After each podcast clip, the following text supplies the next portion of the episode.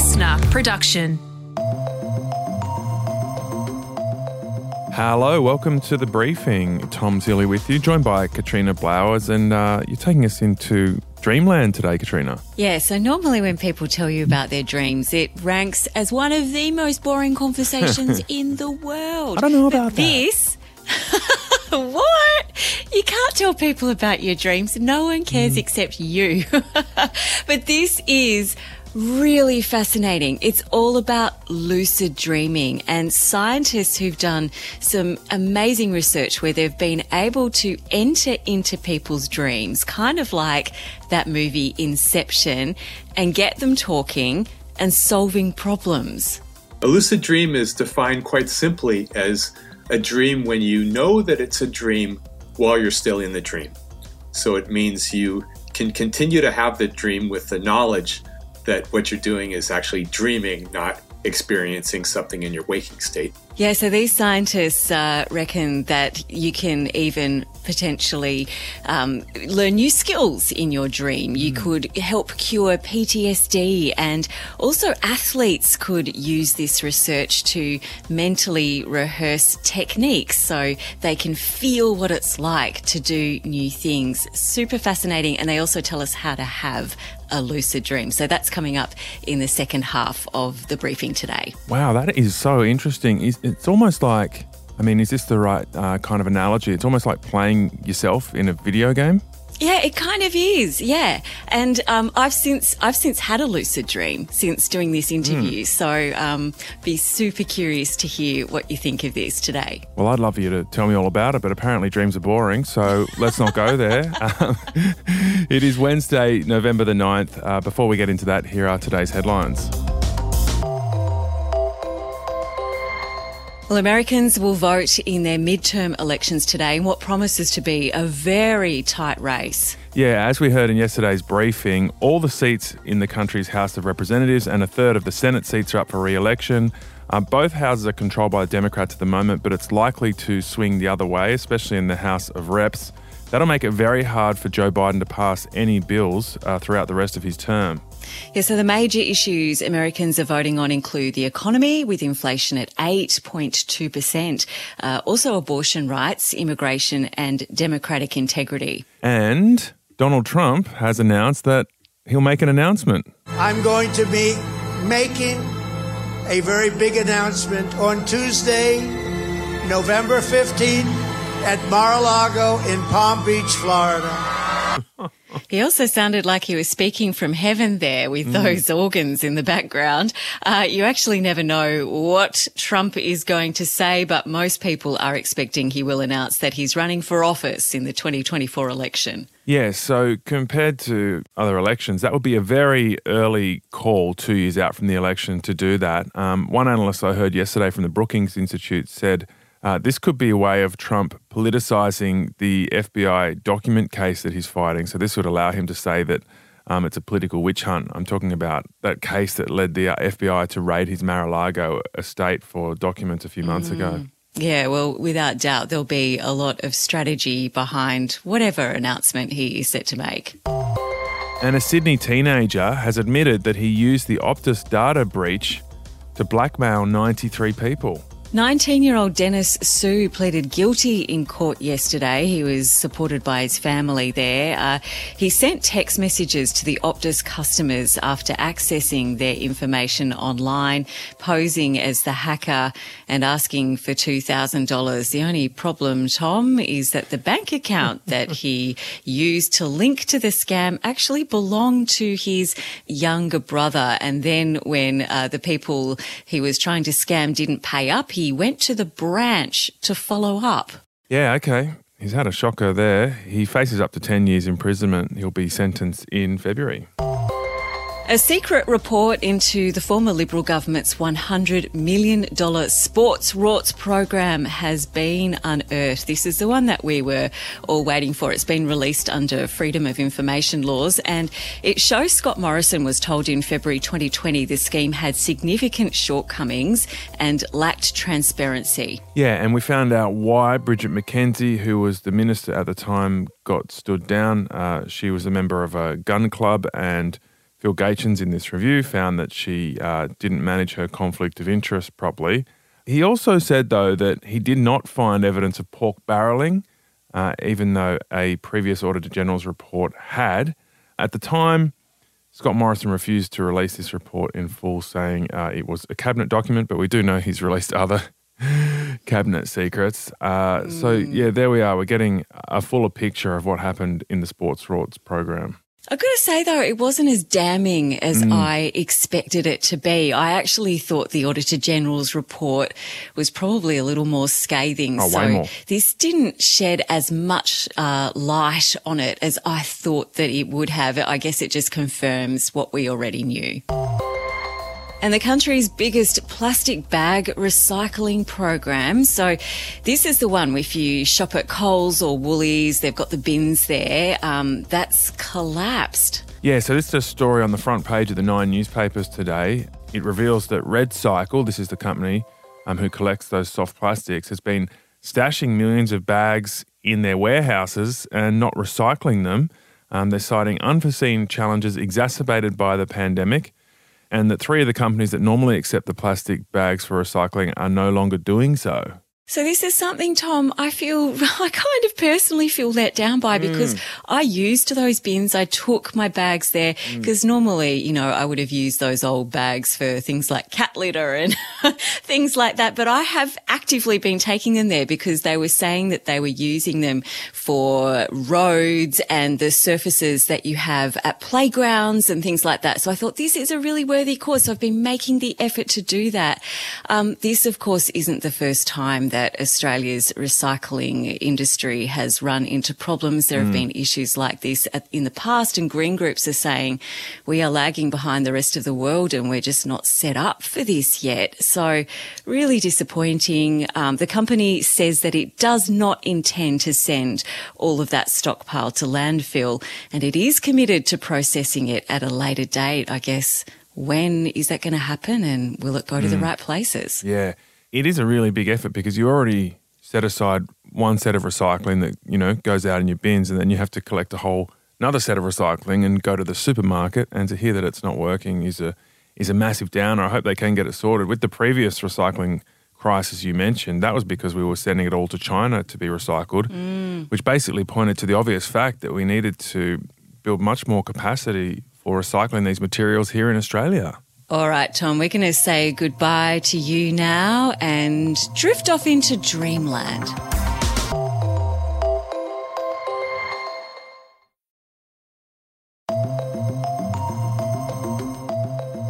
Hey there, Katrina Blowers here with you. And today we are going to dive into some mind blowing research scientists have been doing in the field of lucid dreaming.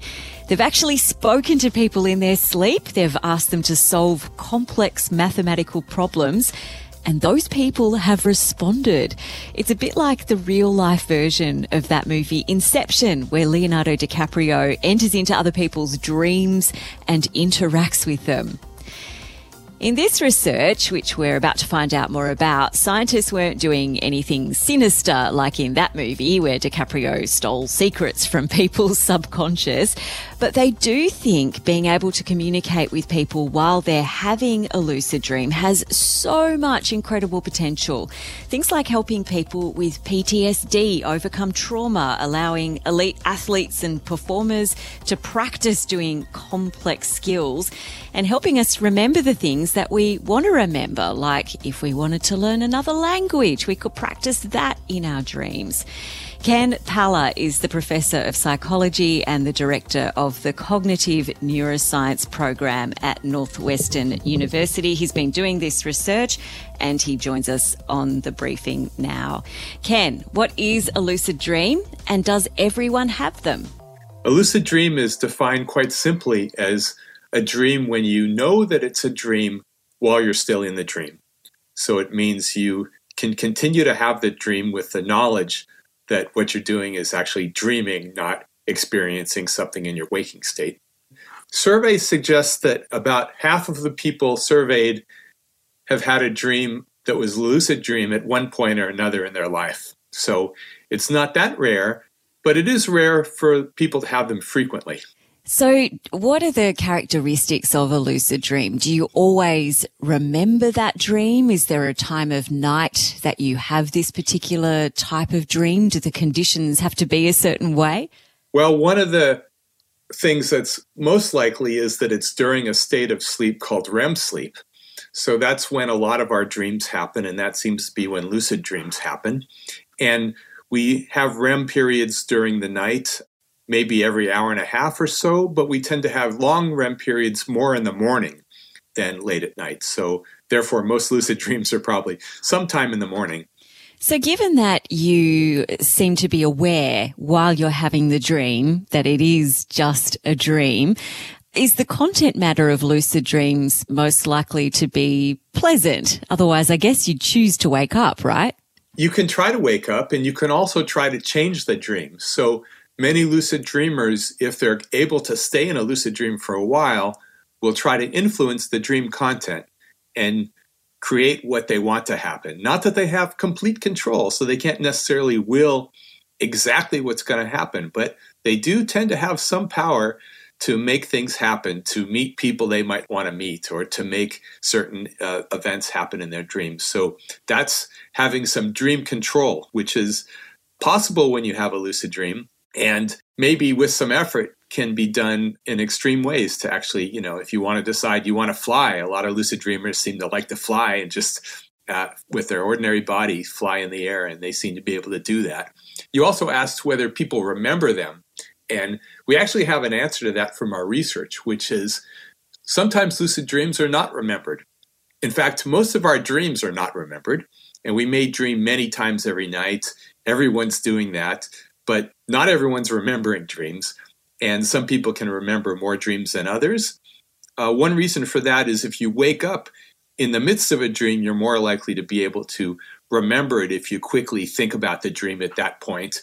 If you sleep pretty well and wake up later, you may not remember it. And our results showed that some people had a lucid dream, which we verified, and then some minutes later, we woke them up and they didn't recall it. So that's the first evidence to say that people can have a lucid dream without remembering it when they wake up. And then we can continue to converse with them if we ask them questions and they can signal with their eyes or with a few other means what the answer is. And with that method, we can verify a lucid dream during the actual dream in real time rather than only having the dream report when they wake up. See, this is incredibly fascinating to me that you've got that element of control over those rapid eye movements. Because when I've watched, say, my partner sleeping and he's in that REM state, it, it, just kind of looks almost out of control. So do you have a conversation with the person first to say, all right, to the left means yes, to the right means no? How do you explain that process? That's right. We will set up a plan in advance Usually, this is someone sleeping in a sleep laboratory. So, we're monitoring their sleep with various wires that are monitoring their brain activity and their muscle activity, maybe their breathing and their eye movements too. And with those measurements, we can determine what sleep stage someone is in. They might be in REM sleep, they might be in a, another set of stages we call non REM sleep, which are either light sleep or deep sleep, stages one, two, and three, we call them. And with those measures, we know what state they're in, so we can decide when we want to try to present sounds to them. In many experiments we've done, we present sounds during non REM sleep, and our objective there is to study the memory processing that happens during non REM sleep and to show that memories can be brought up and changed during that stage of sleep. Sometimes, maybe half the time, if we're lucky, people will realize they're in a lucid dream and then give us the signal that they memorized that they can tell us with their eye movements that they're in a lucid dream. We can play sounds, we can play speech, spoken words, questions, and they can answer back with their eye movements or their respiration or sometimes muscle twitches that they can make.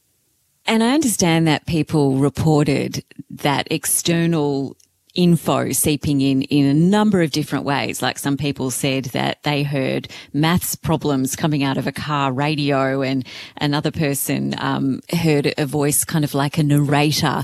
Uh, describe for us the different responses.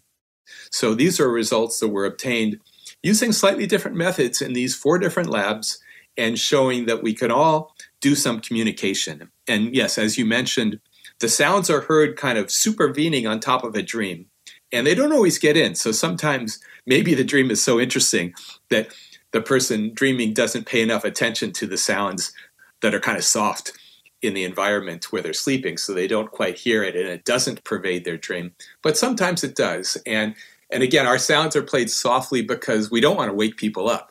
So play a loud sound, you're going to disrupt sleep. We try to get into the dream, you know, unobtrusively, and then the sounds can be heard in a dream. Sometimes they're heard like they're just coming out of the ceiling. Sometimes one person from France, I think, thought it came from the uh, car radio because they were sitting in their car and the and the sound came out of that. So it can kind of intrude in the dream, maybe in a way that makes sense. So, aside from being super fascinating, what are the implications for this research? Well, we're studying sleep to try to understand more about it. Why do we sleep every day? What are the benefits? And what are the costs? What happens when someone's not sleeping well, not getting enough sleep, or maybe sleep just isn't working well for them? And that could be contributing to maybe psychiatric problems they're having or some other issues of depression that come up. And so we want to understand all about sleep. And one of the insights that's been growing more and more popular is that sleep is partly about memory. And so there are many reasons we sleep. There are many ways in which this helps us physically and you know makes us healthier when we wake up and so forth. Even our immune system benefits from sleep after you've had a vaccine, for example. But one of the benefits that we're interested in is how does sleep help your memory work? And we learn many things every day. You know, there are many potential memories we have, but we don't keep them all. We seem to be able to keep enduring memories now and then, but not all the time. And we're trying to think what determines that? And we think what determines it is practice. The things you practice are the things you remember. And the insight here is that some of that practice happens while we're asleep when we're not even trying to remember things. And so our sleep is part of when we rehearse information that we've acquired recently. We stir it up together with other knowledge we have from older memories and kind of try to make sense of it all. And through that mechanism, hopefully keep the memories that are going to be useful to us, the things we need to know for times in the future. And so that's part of what happens in sleep. And we can study that by presenting these sounds during sleep and trying to manipulate what happens and then measure what happens in the brain. So I guess things therapeutically like um, PTSD or I'm thinking, you know, elite athletes who mentally rehearse things. Could it be used for those types of things? And I guess even potentially to mitigate dementia?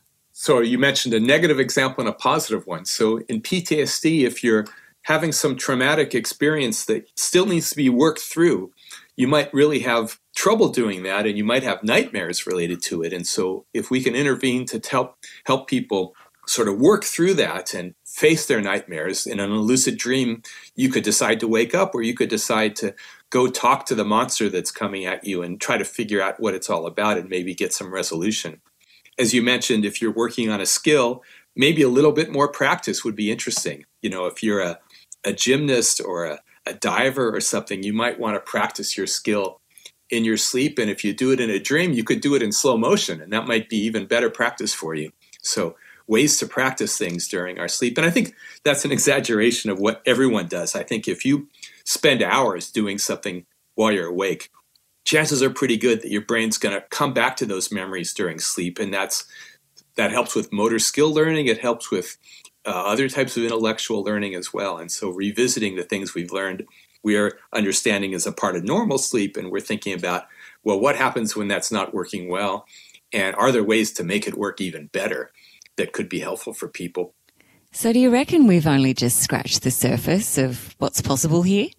Well, you know, there's always a lot more to learn, and that's why science is so exciting. There's so many questions to learn, and we've learned a lot in the past that we didn't used to know and we're going to learn a lot more in the future so it's you know a continual process and there's always more questions to ask and things to find out about we can certainly say that sleep is more important than we might have thought before and that if you neglect your sleep well that can be detrimental for your memory for your health in other ways and so we really should pay more attention to our sleep and sort of figure out well how much sleep do i really need and how do i make sure that i'm getting good sleep during the time I have.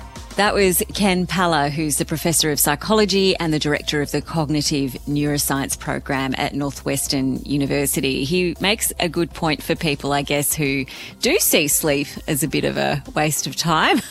My dad used to always say, you sleep when you're dead. so he was one of those people. Um, Bill Clinton, I think, only got four hours of sleep a night. But those types of overachievers could see sleep in a different way as a way of helping them during their wake life. So, um, really, really excited to see where this type of research leads us. Well, that's it from us today. Coming up on the briefing tomorrow, why 2022 has been a really bad year if you're a billionaire. Who's been losing the most money?